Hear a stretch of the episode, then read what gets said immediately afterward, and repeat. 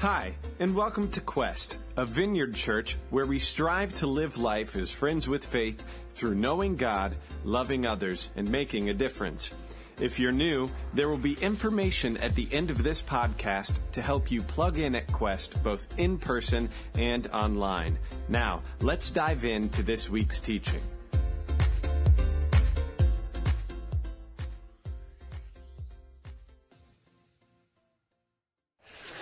Um, today we're going to talk about uh, starting a new series called the Conver- it's called Conversations. It's a series on prayer. And in early April, I did a message in our last series called The Christian Disconnect on prayer. How we so often believe in God, but not really in prayer. I mean, not really. I mean, we pray, we kind of believe in it, but a lot of times our prayer life feels pretty disconnected. It feels pretty distant and less than compelling. And I got a lot of uh, interesting, good, positive feedback from that message. And, and we, in that message, we defined prayer as cultivating a continual awareness of our interaction with God throughout the day.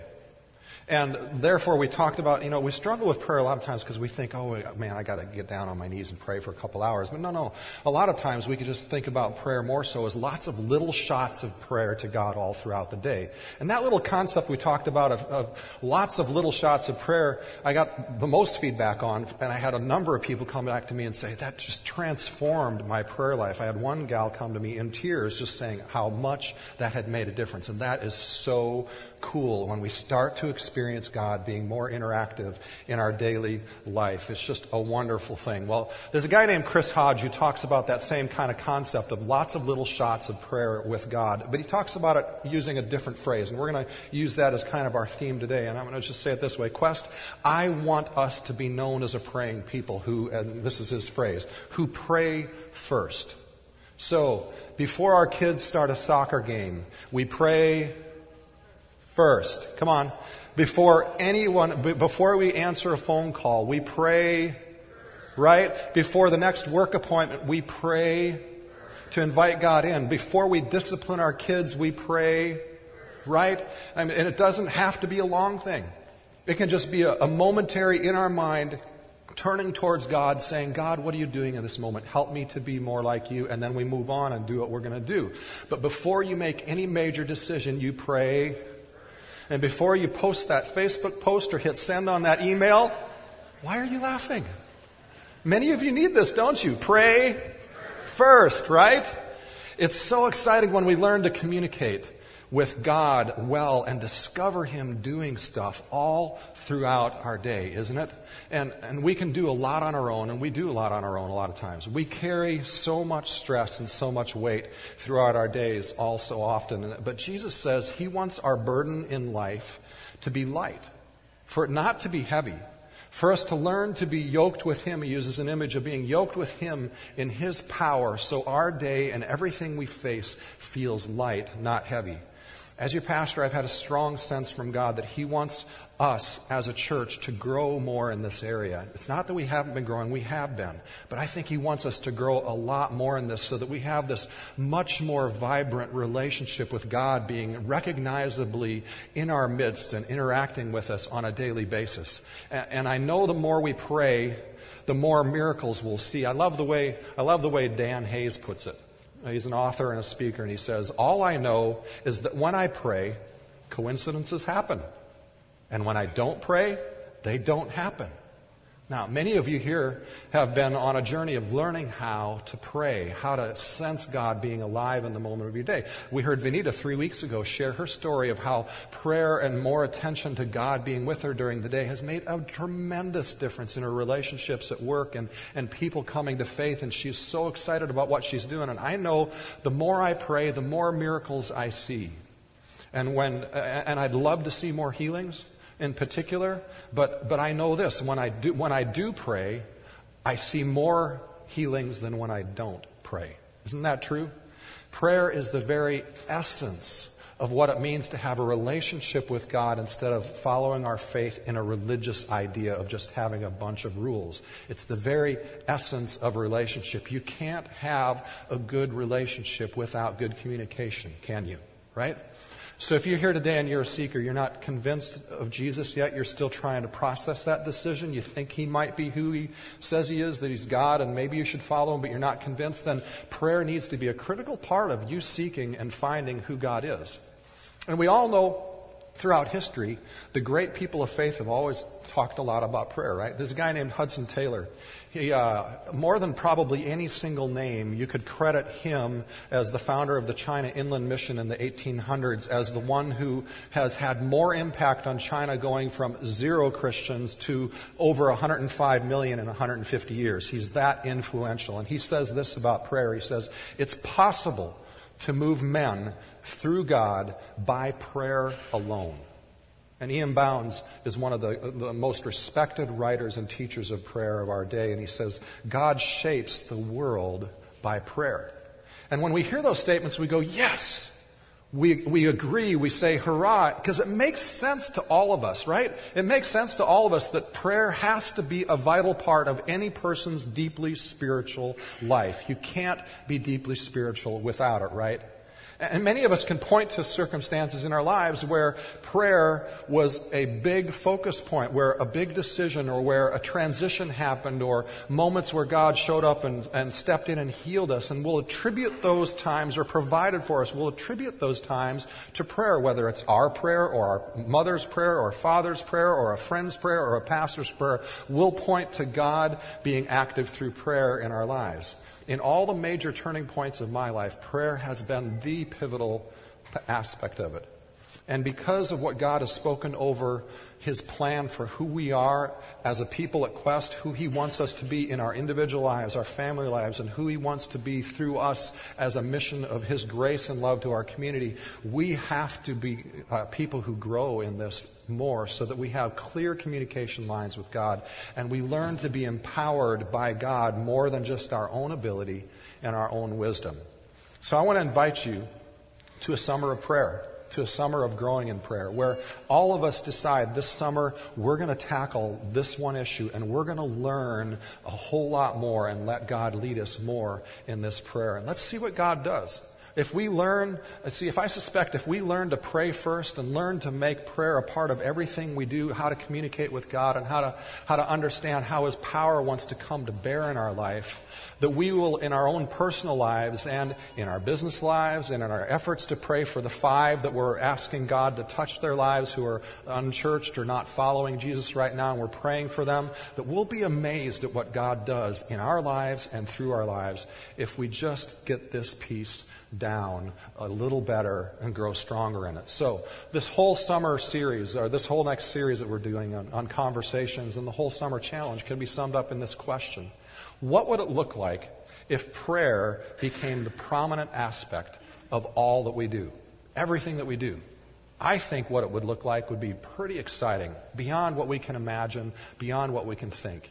You see, prayer that is powerful is prayer that becomes our first response not our last response. We oftentimes leave prayer to when we're desperate, right? God wants us to learn to pray first, to bring His power to bear in our lives every single day of the week, even before things get difficult. And yet, isn't it true we all struggle with prayer? We all do in some level. I mean, some of you struggle in prayer because you lack confidence in prayer, and, and, and, and, and you see that because you certainly aren't comfortable praying out loud with other people very much, are you? And why is that? I mean, there can be lots of reasons, but, but some of the reasons might be, it may be because you don't feel like you know what to say, because you grew up in a tradition where you heard priests and pastors pray these really flowery prayers and you went, I could never be that eloquent. I could never know what the right words would be to say. I just, I just don't know what to say. Right? And, or maybe, or maybe prayer just wasn't very compelling to you, uh, or attractive to you growing up because you grew up in settings maybe where the only prayers you experienced at church or around the dinner table were rote, rote, prayers that you just memorized and you just said them, right? Or maybe you had these memorized morbid bedtime prayers that went something like, should I die before I wake, right? I pray the Lord my soul to take before the demons come and grab me and I go to hell and now I'm all ready to go sleep, right? So you maybe had those and it was just less than compelling and less than interesting. Today, I want to simply teach you how to pray by looking at how Jesus taught his disciples to pray. And it, we, we refer to it as the Lord's Prayer. But what we've done to the Lord's Prayer in most of our church traditions is, is, is, this, is really kind of funny or sad, depending on the perspective you look at it and your sense of humor. Because we've turned the Lord's Prayer into just another rote prayer that we say, right? I mean, how many of you grew up in a church setting where you prayed the Lord's Prayer as part of your service, right? Okay, let me ask you this question. Isn't it true that you got to the point where you could pray the Lord's Prayer and not miss a single syllable all the time you're thinking, I hope the preach is done in, in time so I can go home and see the Browns get beat again? And never miss a syllable? But you're thinking about that the whole time, right? See, the Lord's Prayer wasn't intended to be a prayer we say. I mean, it's fine if we do that. It certainly has meaning if we pray it that way, certainly, but it's not what it was intended to be.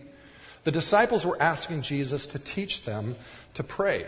But the disciples were not asking Jesus to teach them another memorized prayer. They had grown up their whole life memorizing lots of prayers to pray. That's all they knew in life. When they were asking Jesus, they weren't asking Jesus how to pray. They were asking Jesus how to pray like that. Like they saw Jesus praying like Jesus really connecting with God. They had seen lots of flowery memorized prayers and prayed them themselves from memory, but Jesus was praying in a way that was much more relational, much more real, much more powerful, much more honest, much more intimate. It was conversational prayer. It was like having a conversation with God, just the same as if you were going to have a conversation with your best friend.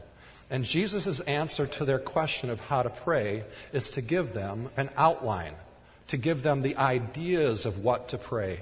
I, got to tell you, even in preparing this message, this was really helpful for me to go back through this outline because I think all of us, I know for me in this, preparing this message, I'd gotten to the point where I needed to be refocused and needed to have this outline to point out some areas that I had lost focus on and, and, and, it, and it increased the, the vibrancy of my prayer life. So to start out with, let's first listen to the Lord's Prayer and then we're going to look at it. So turn your attention to the screens.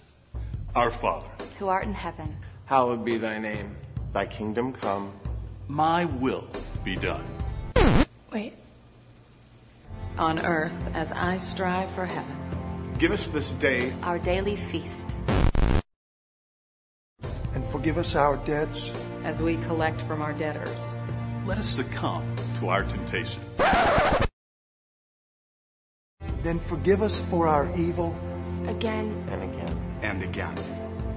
For thine is the kingdom, the power, the glory, and the life everlasting.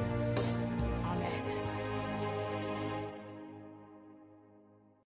That's not quite what it's like, is it, right?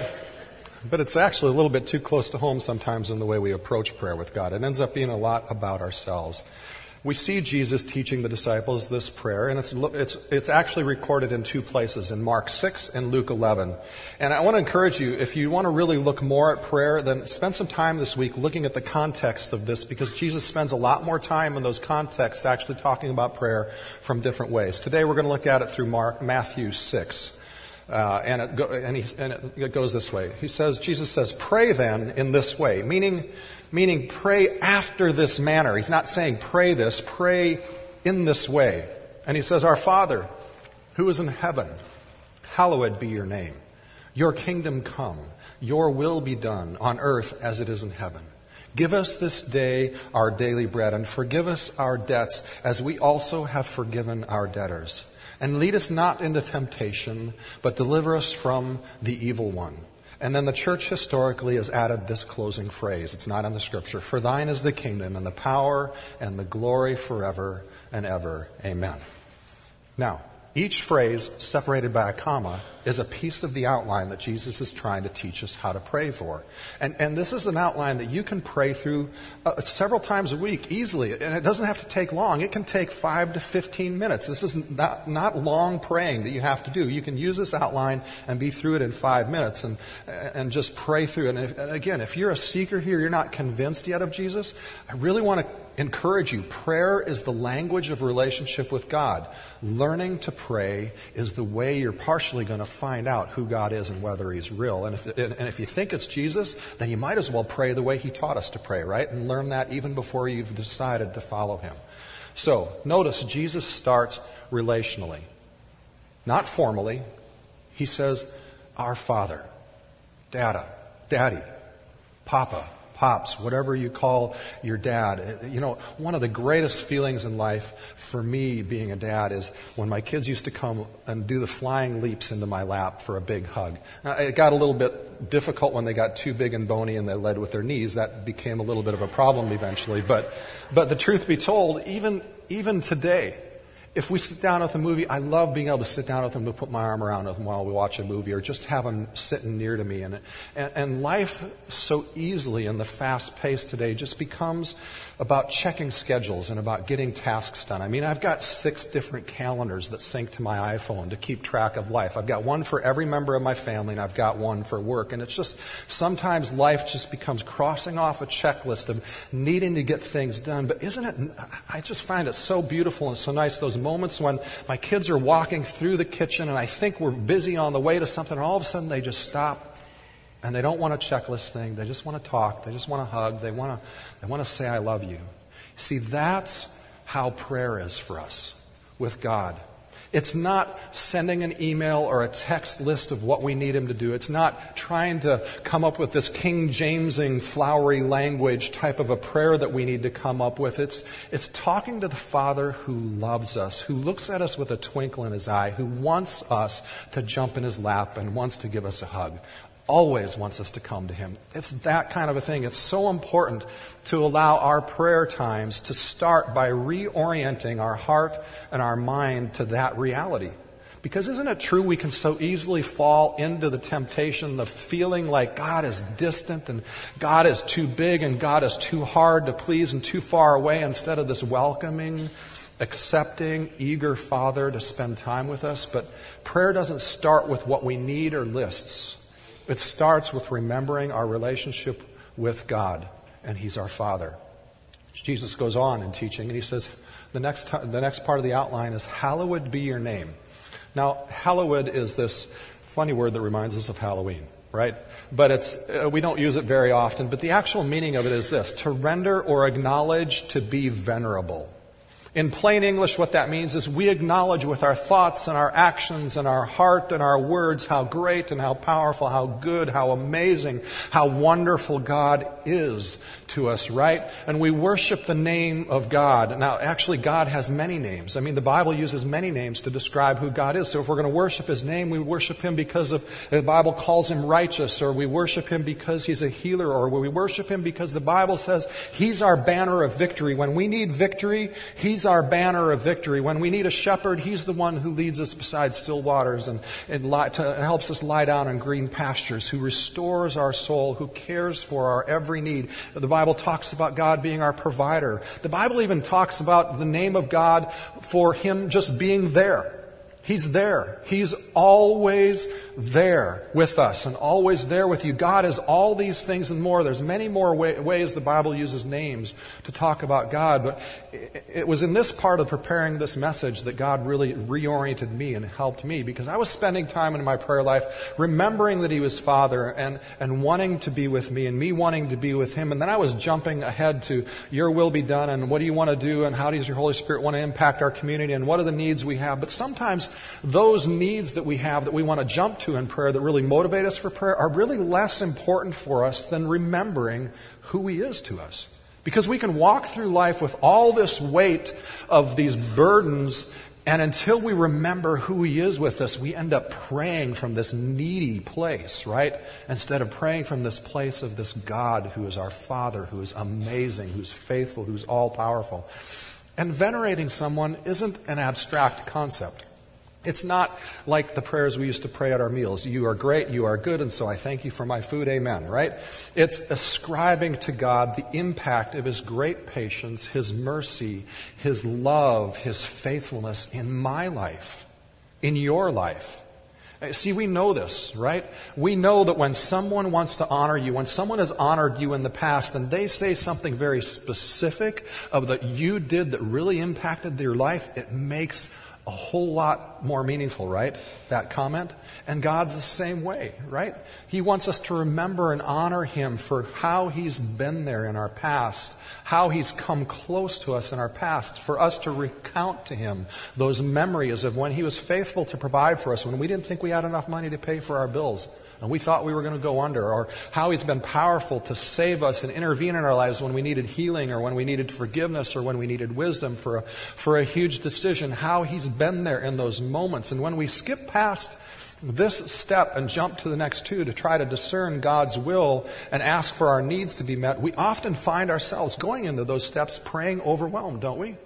Praying from that needy, helpless, depressed place not remembering who God is to us, and, and we have less of a sense of God being with us when we're praying like that. See, the Bible says God inhabits the praises of His people.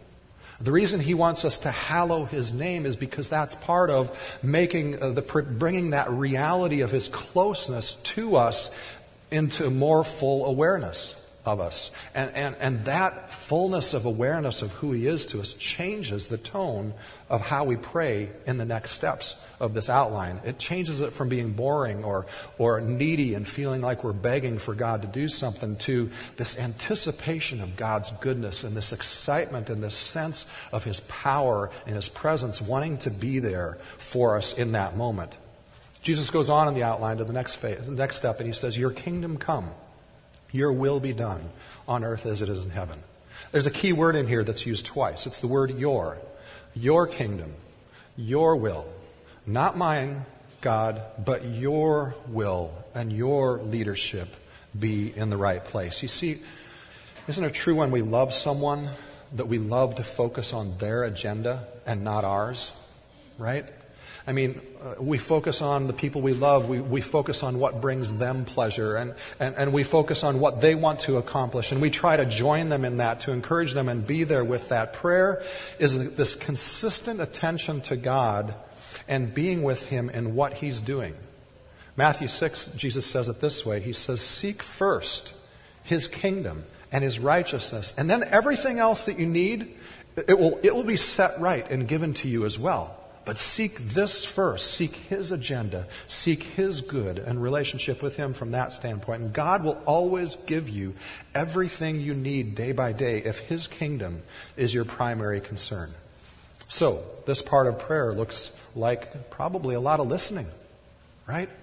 What what's going on, God? Where are you at? What are you wanting to do in my life? Asking God questions or uh, asking God to break into your life with the power of the Holy Spirit, which is the power of His kingdom among us. So he's, he's already here asking for His Holy Spirit to become more active or asking God to establish His order and His direction, His rule in your life and in other people's lives. And that may look like just asking questions about what's going on in your life and saying, where are you in this? What's going on, God? Where do you want to go with this? And listening, or it may look like you reflecting on your journal uh, and looking at places where you felt like God spoke to you in the past, or a dream that you felt like maybe from God, and just asking God, what's this mean? Where are we going with this? Or, or it may look like a time of surrender where your prayer is more like, God, I'm headed down this path in this decision about my family or my work today, and I, th- I think it's right, but would you give me some confirmation along the way? Or, or, God, if I'm headed the wrong direction and this isn't what your will is, then would you put a door closed in between me and that decision so that it doesn't happen so that I can, I can follow you? It's like, it's putting the wise one, the king, in his rightful place and aligning our heart with him in following him. And then Jesus goes on from there and he talks about our daily needs. He says, Give us this day our daily bread. Now, many of you may feel like you have plenty of food. You have plenty of money. In fact, you probably are walking through the day going, I have, I'm confident that I have plenty of skill and, and resources that I need to make every decision I need to make today at work, and I, I, I can just do this. I've got it all under control. So why ask God to give me my daily bread when I have all that I need? Right? Well, I mean, part of it is just this remembering who your source is.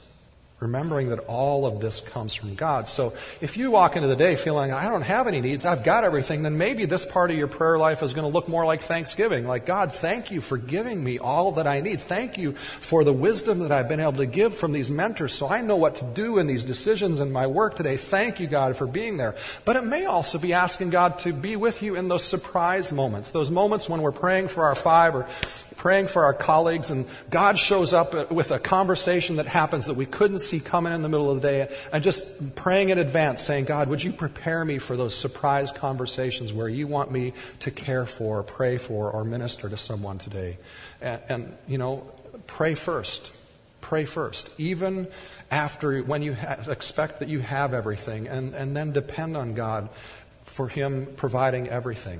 That's part of what this is about. Jesus, in his fifth part of this outline, turns toward our hearts and our relationships.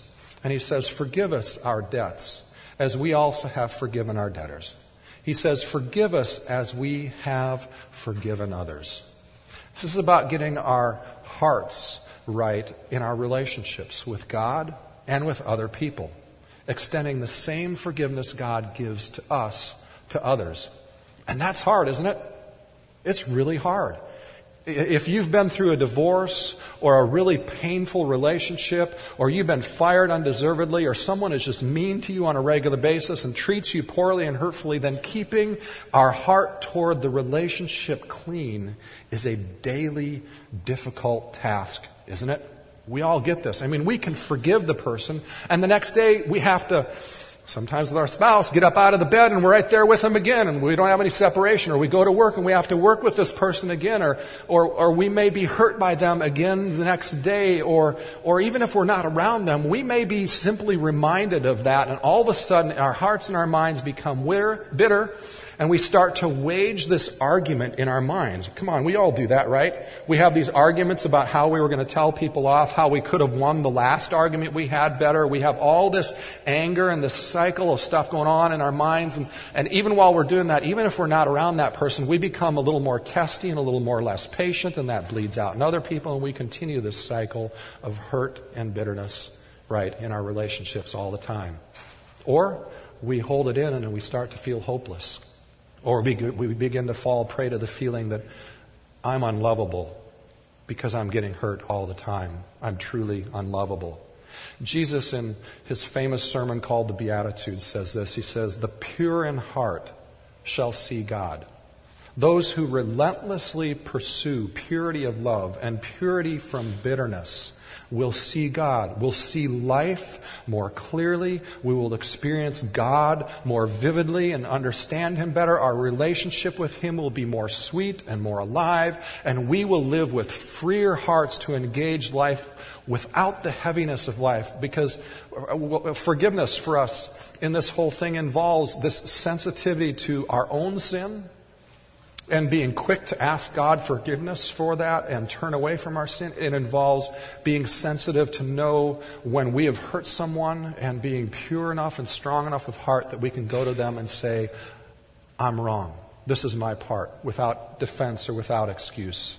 It also involves a sensitivity to our own arguments that go on in our mind that give, or the pits in our stomach that give an indication that we've got this bitterness and instead of holding on to that bitterness, we choose to forgive the other person. Even if we have to say it over and over again, we choose to forgive even if they don't ask for that forgiveness. And even in this phase, if you can't think of something to forgive with someone every day, you can say, Lord, don't let my heart become desensitized to sin. Help me to be sensitive so I don't carry around this weight. You see, and this, none of these phases are just us talking. A lot of our prayer is listening. It's not just talking. So we might even pray in this, fa- in this part of the outline like David prayed once where he said, Lord, see if there be any wicked way in me and lead me out of that into a pure and right way of relating to others. And then we sit and we listen and we wait and let God point any, point any area out in our life. And if He doesn't, we walk along going, thank you, God. And if He does, we walk along going, thank you, God, and we deal with it right? You see, so much of what keeps us from living in this experience of a vibrant life right now has nothing to do with our circumstances or our relationships. But it has everything to do, and how healthy they are, it has everything to do with the heaviness we carry because of the hurt and the bitterness in our hearts that binds us in fear, that makes us erupt in those internal arguments all the time in our heart, and that burden of pain that drives us to prove ourselves better than the person who hurts us, hurt us, right? So much of the difficulty of life is that. It has nothing to do with the circumstance. God wants us to live free of that. He invites us to talk about it regularly with Him as part of our prayer life of keeping a pure, clean, free heart. And much of prayer is also, see, much of prayer is taking care of the business of, of living that freeness in our heart. And then Jesus goes on further and He says, And lead us not into temptation, but deliver us from the evil one. Now, some people get a little confusion around this because the Bible clearly teaches over and over again that God never, ever leads us into temptation. Probably a better way of reading this translation from uh, Greek to, to English would be if it were translated a little more cumbersomely like, do not allow me to ever be led into temptation. Or uh, an even more colloquial translation of, of a way we might actually pray this would be, to wake up and say, God, I know that you're going, that there are going to be opportunities today for me to be tempted. Help me make good choices. Help me to steer clear of those temptations. Help me to turn away from them and turn to you quickly today. And maybe that's the way we pray this. And, and Jesus goes on, it's not just temptation of our own internal desires that we're facing here in this piece of the prayer. Jesus recognizes that we fight a spiritual battle. There's this understanding that it's not just our desires going on, that sometimes there is this evil enemy fighting against us and fighting against the five that we're praying for to help find faith. Ephesians 6 puts it even more clearly. It says, Put on the full armor of God so that you can take your stand against the devil's schemes. For our struggle is not against flesh and blood, but against the rulers, against the authorities against the powers of the dark world. And we got that eerie music starting at cue, right? From the sci-fi flicks. And, and against the spiritual forces of evil in the heavenly realms. And we often look at this and go, that sounds so much like a sci-fi flick. It sounds so odd. But Jesus, Paul, every writer in the Bible acknowledges the reality of this spiritual battle that affects all of us in some way on a regular basis. You and I, and over each and every person that we're praying for, there is a spiritual battle. There is not just our desires being tempted, but sometimes there is also a demonic, satanic influence coming at us. And I know there's some people who say, well, that's just hocus pocus, fear stuff, the belief in the devil and all that stuff. Well, uh, how can you be intellectually consistent and believe in a good spiritual being, and with all the evil in the world today, not believe that there's also possibility of spiritual evil. That just doesn't even make, that's not even an intellectually consistent logical argument to believe that. So let me at least open the door today for you to understand that maybe this is a possibility, what Jesus is saying. And, and it's different than the yin and the yang that we hear about. I mean, we hear about that often. People talk about that. Even, I even use it improperly in life because yin and yang is clearly not a biblical concept because it talks about good and evil being, you know, two different sides of the same coin and the one same person. That's not a biblical concept. What the Bible talks about is that that urge, that drawing, that compelling feeling we have when we're being tempted and drawn to do something we're tempted to do that we know is not right may not always be just ourselves but it may also be an, a, a, demonic influence. Revelation, I think, puts it one of the best ways. It refers to Satan's role in this drawing, this temptation, as being the one of the accuser, the one who stirs up our thoughts, the one who maybe even takes legitimate guilt of stuff that we've done wrong that we need to repent of and change, and he turns it into condemnation, saying, You are so bad, you don't deserve this, you are, and it turns it into condemning. It's the accusing piece of that, trying to make us feel condemned and not believe who God has made us to be. And this part of prayer is a prayer to our Savior to help us overcome the powers of evil. It's part of our prayer mission for ourselves, for our community, for our five that we're praying for, asking for God to intervene and defeat this demonic influence to bring freedom for them to even respond to Him, for us to respond to Him. And we can express this in many different ways. We can express it through words.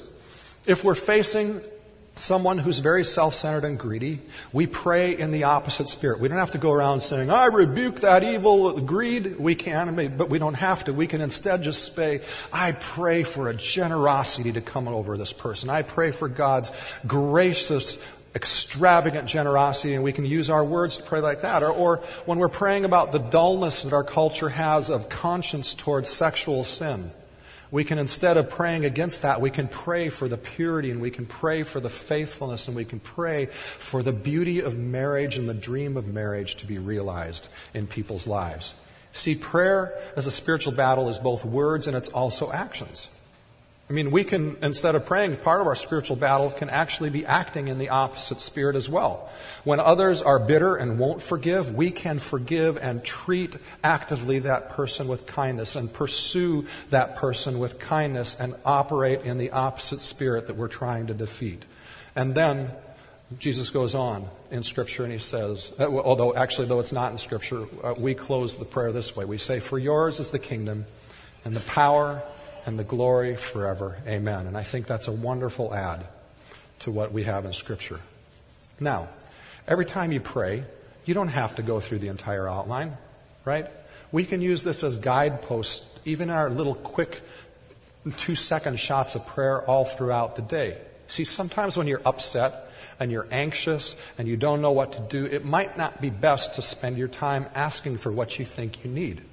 If you're really anxious and upset, it may be better to spend time remembering that God's your Father and letting that take your anxiety down a notch. Or it may be better to spend time worshiping God for who He is and remembering that He was provider so that when you are worried about this financial decision, your anxiety goes down and then you can face your decision with that sense of empowerment from Him and that sense of peace and maybe make a better decision. You may not even have to ask Him for that decision. Sometimes it's simply that kind of worship of Him. Instead of praying for healing, maybe you worship the one who is the healer. Instead of praying for security and peace, you worship the provider and the one who is your peace. And in that process, you find what you need. Your, your, your emotions calm and you face life with greater wisdom. And instead of feeling saddened and, and needy when you're needing to pray for this, now all of a sudden you feel hopeful and prepared to engage that. So we really need to understand how to allow God's presence to lead us in this whole process.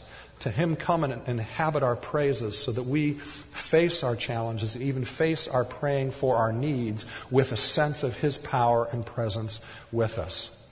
Having said that, I do want to challenge you to frequently use this Lord's Prayer in its entirety as a guide to your prayers, prayer during the day. And in fact, I want to ask you to do it over the whole summer. I want to ask you to do it at least a couple times a week where you just use this as an outline because I think it will breathe new life into your prayer life. And it, and it doesn't have to take long. This is not like an hour of prayer, although you can turn it into an hour of prayer if you want, but you can easily get through the Lord's Prayer outline praying it in five to 15 minutes. In fact, to prove that to you, part of our application today for this message is we're going to put on a little bit of music here in just a second so that you guys can all pray out loud. And I'm going to actually lead you through this outline and invite you to actively pray with me for your own concerns, your own thoughts, using this as an outline all in five minutes. We did it the first service. We got done in five minutes. We're going to do it again, okay? So uh, we're going to try to make the music loud enough so that you can pray quietly under your breath and not worry that your neighbor's hearing every word you're going to say, especially when we get to confessing your sins. I'm sure that's going to be a little bit quieter for us, right?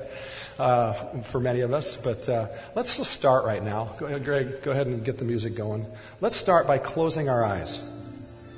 Okay?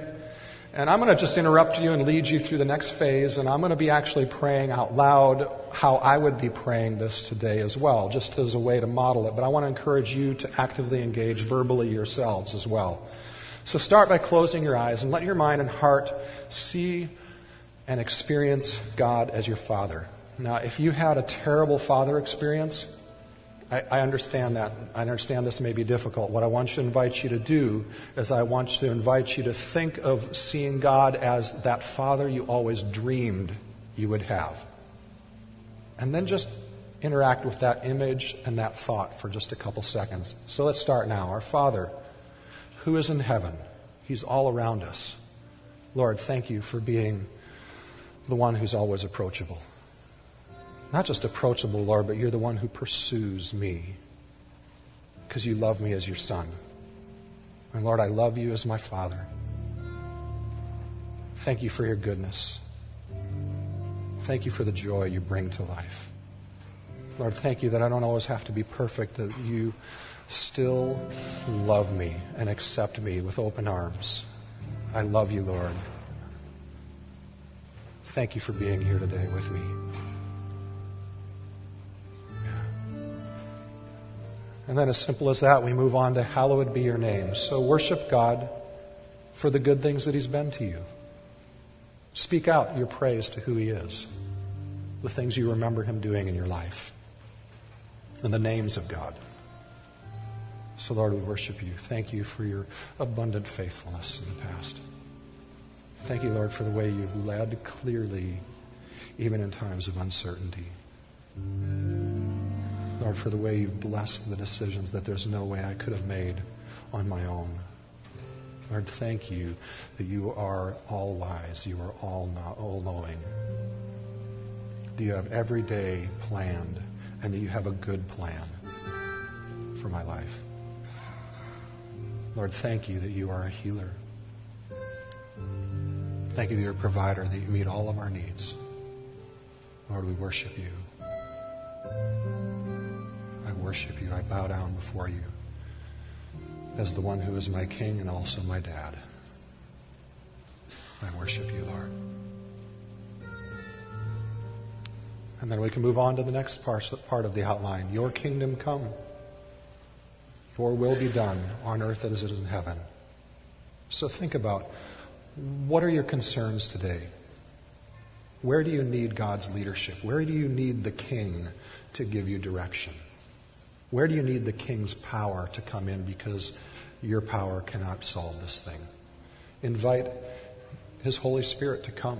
It's the power of his kingdom with us, living within us. Invite his kingdom presence to become active and to lead you. And just focus on him right now.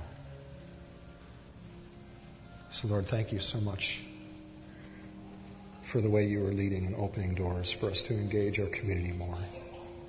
Lord, thank you for the way you're opening doors to engage our schools and building relationship where we can't open the doors. Lord, I pray that you would pour your spirit out in that setting, that your power would continue to lead us and make clear every path, Lord, in the development of the counseling ministry. Would you establish every step?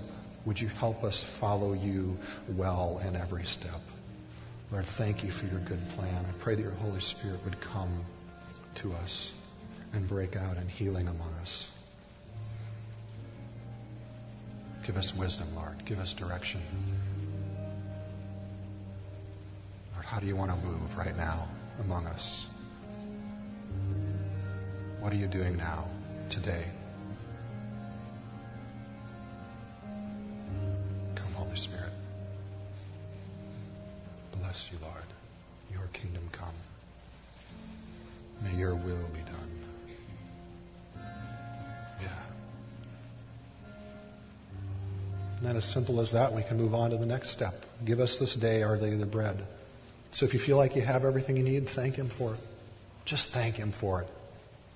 But maybe ask Him, what do I need today to be prepared to deal with the relationships that I have? What provision do I need today? Finances, food, wisdom for relationships. So go ahead and pray around that. Lord, thank you for giving so generously and abundantly. Thank you that you provide all we need. Thank you that you provide for our kids' college. Thank you that you have a plan and a good way to provide for that. Thank you, Lord, that today, even though the allergies are bothering me, that your energy is sufficient for me to help get through this and to do this for you. Lord, thank you for your presence today. Lord, did you provide everything we need today? Would you provide the things we don't know we need today? Come, Holy Spirit. Lord, I bless you. Bless you. I worship you. Lord, I pray that you would provide for my kids in their summer jobs. You'd provide them the balance of enough hours to make the money they need for college and enough rest to be healthy. Lord, would you provide?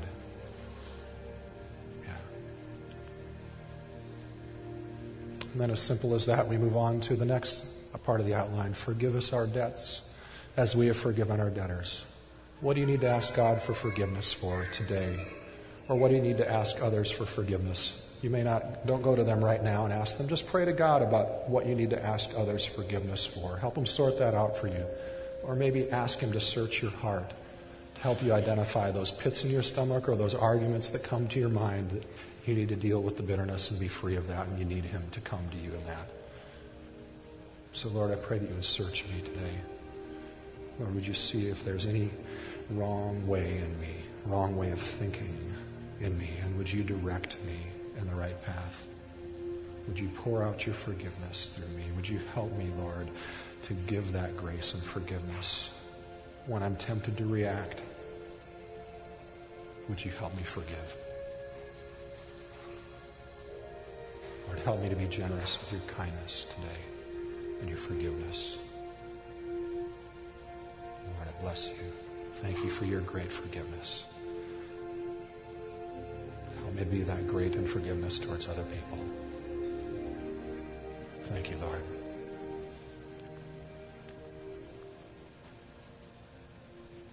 And then the last step in the outline lead us not into temptation, but deliver us from evil. What have you been struggling more with lately where you've been tempted more? Uh, ask God to help you emotionally and spiritually with those moments to make good decisions. And then if, if you feel like there's a spiritual element of attack in that or you suspect there might be, just pray for the opposite to be there. Pray for the goodness of God to overflow that area. Go ahead. So, Lord, I pray today that as I'm tired, as I'm struggling with allergies and not feeling well, that you would help me today avoid the temptation of disconnecting. That you'd help me avoid the temptation of, of uh, being irritable today. That you'd give me the grace, Lord, to turn away from those things, to be gracious, to be kind, to be patient, to be engaged.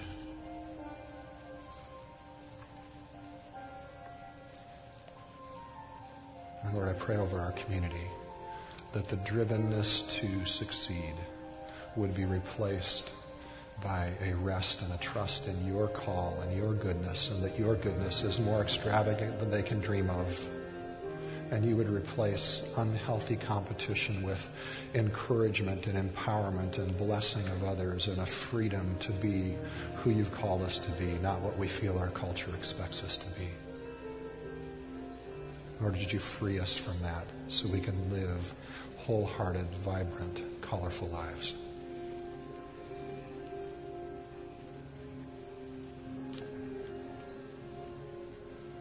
And then let's finish how the church finishes this prayer throughout history together. Would you finish with me? For yours is the kingdom and the power and the glory forever and ever. Amen. Lord, we acknowledge there is no power like you on this earth. That you are the King of kings and Lord of lords. That you are not only that, but you are our intimate dad and our intimate father. That you love us so well. Lord, I ask that this summer that you would lead us all to know you more intimately, to communicate more thoroughly with you, to understand how to pray and engage with what you're doing all throughout the day so that we and our friends experience you and our colleagues experience you and the blessing you want to bring. That we would be amazed, amazed at how active and interactive you want to be with us this summer and amazed at the answers to prayer. Lord, help us to make prayer be the first, the leading edge of all that we do. So that, Lord, we can walk light and free from the stress and the burdens that we carry because we're yoked to you and your power.